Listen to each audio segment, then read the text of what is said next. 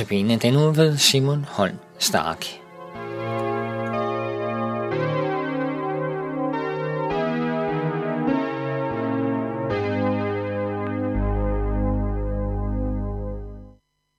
Jeg vil også begynde denne andagt med et spørgsmål.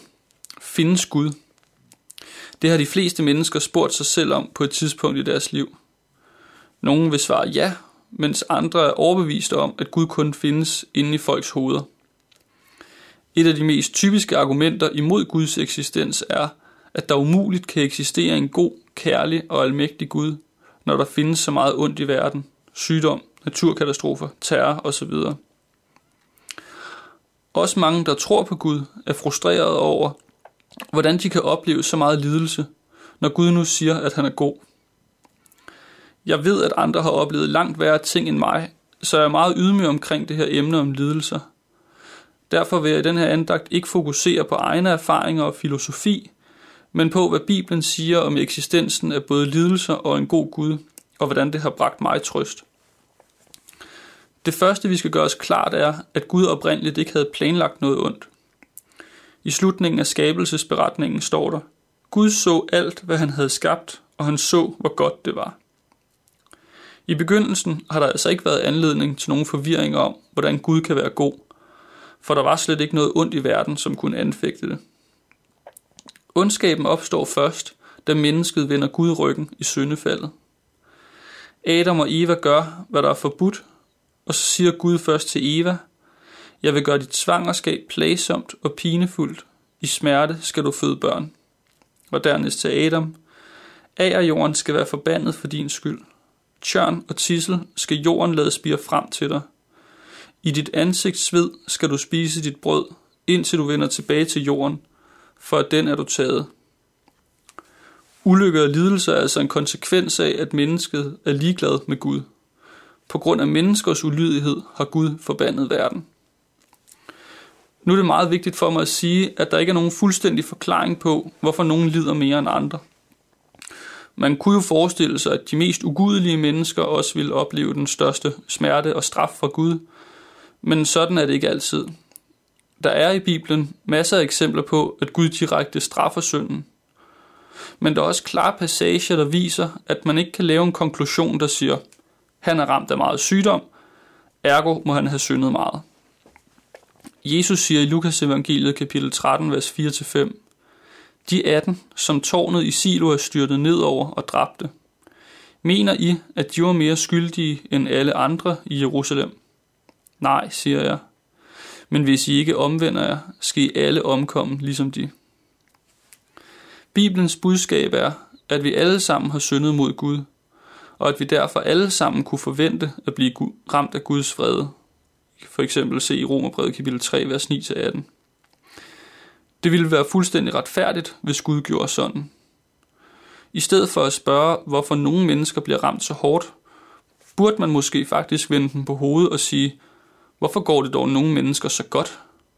For Gud burde retfærdigvis straffe os alle sammen med lidelse. Hvis vi lige opsummerer indtil videre, så skabte Gud altså verden god og uden ulykker, sygdom og lidelser. Men fordi mennesker valgte at se stort på Gud, forbandede Gud verden. Gud straffer synden, men vi ved ikke, hvorfor nogen bliver hårdere ramt end andre. Nu er der heldigvis noget, som vi kan vide. Vi kan vide, at Gud elsker os.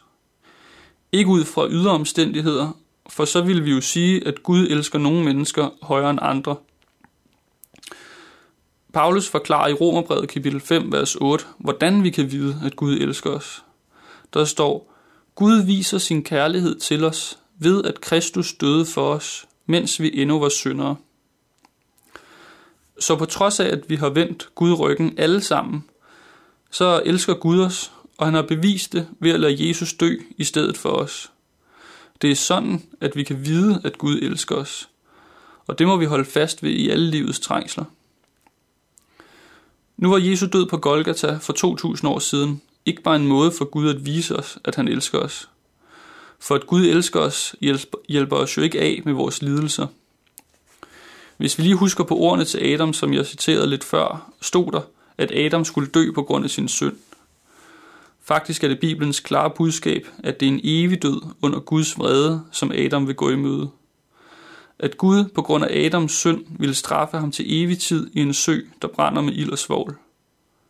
Det er sådan en Gud, der er beskrevet i Bibelen. Men Paulus skrev før, at Kristus døde for os. Det betyder, at Jesus på Golgata tog den evige straf, som vi fuldt ud har fortjent for vores oprør mod Gud. Gud vil velsigne os og befri os fra vores selvforskyldte lidelser og nød gennem Jesus Kristus. Og det er altså en gave, der vil noget. De, der siger ja tak til at modtage Guds ufattelig store gave, vil gå himlen i møde, når de dør. Paulus beskriver det sådan her i Romerbrevet kapitel 8, vers 18. Lidelserne i den tid, der nu er inde, er for intet at regne mod den herlighed, som skal åbenbares på os. Vi vil gå en herlighed i møde, som er langt, langt større end de lidelser, vi har mødt her på jorden. Paulus havde oplevet rigtig meget skidt, så det er ikke tomme ord. Kan man finde større trøst midt i lidelserne? At Gud en dag vil befri os fra dem? Det gør stadig ondt her på jorden, og det må vi godt erkende. Men når det gør allermest ondt, ved vi, at himlen bliver så meget bedre. Dette gælder dog kun dem, som regner med Gud og tror på Jesus. Alle andre vil gå deres velfortjente, evige straf i møde. Benægter du Guds eksistens? Lever du dit liv, som det passer dig? Nægter du at tro på, at Gud har offret sin søn for dig? I så fald er det på høje tid at omvende dig, for ellers vil du opleve evige lidelser, der langt overgår din færdigevne. Lidelserne her i verden er altså fuldt fortjent, fordi vi har vendt Gud ryggen. Guds godhed viser sig ved, at han alligevel ønsker at frelse os fra det. Og så er det op til os at tage imod eller lade være.